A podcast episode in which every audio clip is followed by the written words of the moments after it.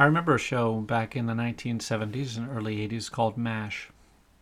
And in one episode, one of the characters, BJ, had become very distraught because the gentleman that he was working on was a soldier who was very violent and desperate to get back out and kill the Koreans.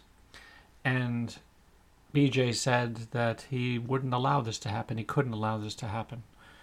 And so he performed a procedure that made it impossible for this gentleman to stay in Korea and fight in the war. And one of the things that he had said was that he may not be able to solve all the problems of the world, but he could do something about his little corner of it.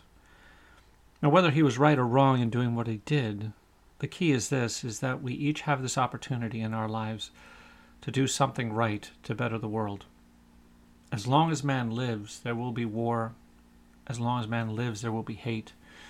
As long as man lives, there will be the desperate desire for revenge. All these things based on deeper psychological complications promoted by and supported by fear.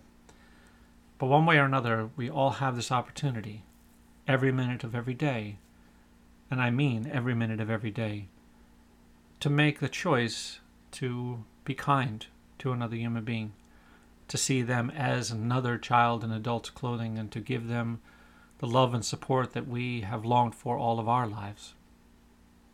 It's your choice and mine. I hope you make it. Be well.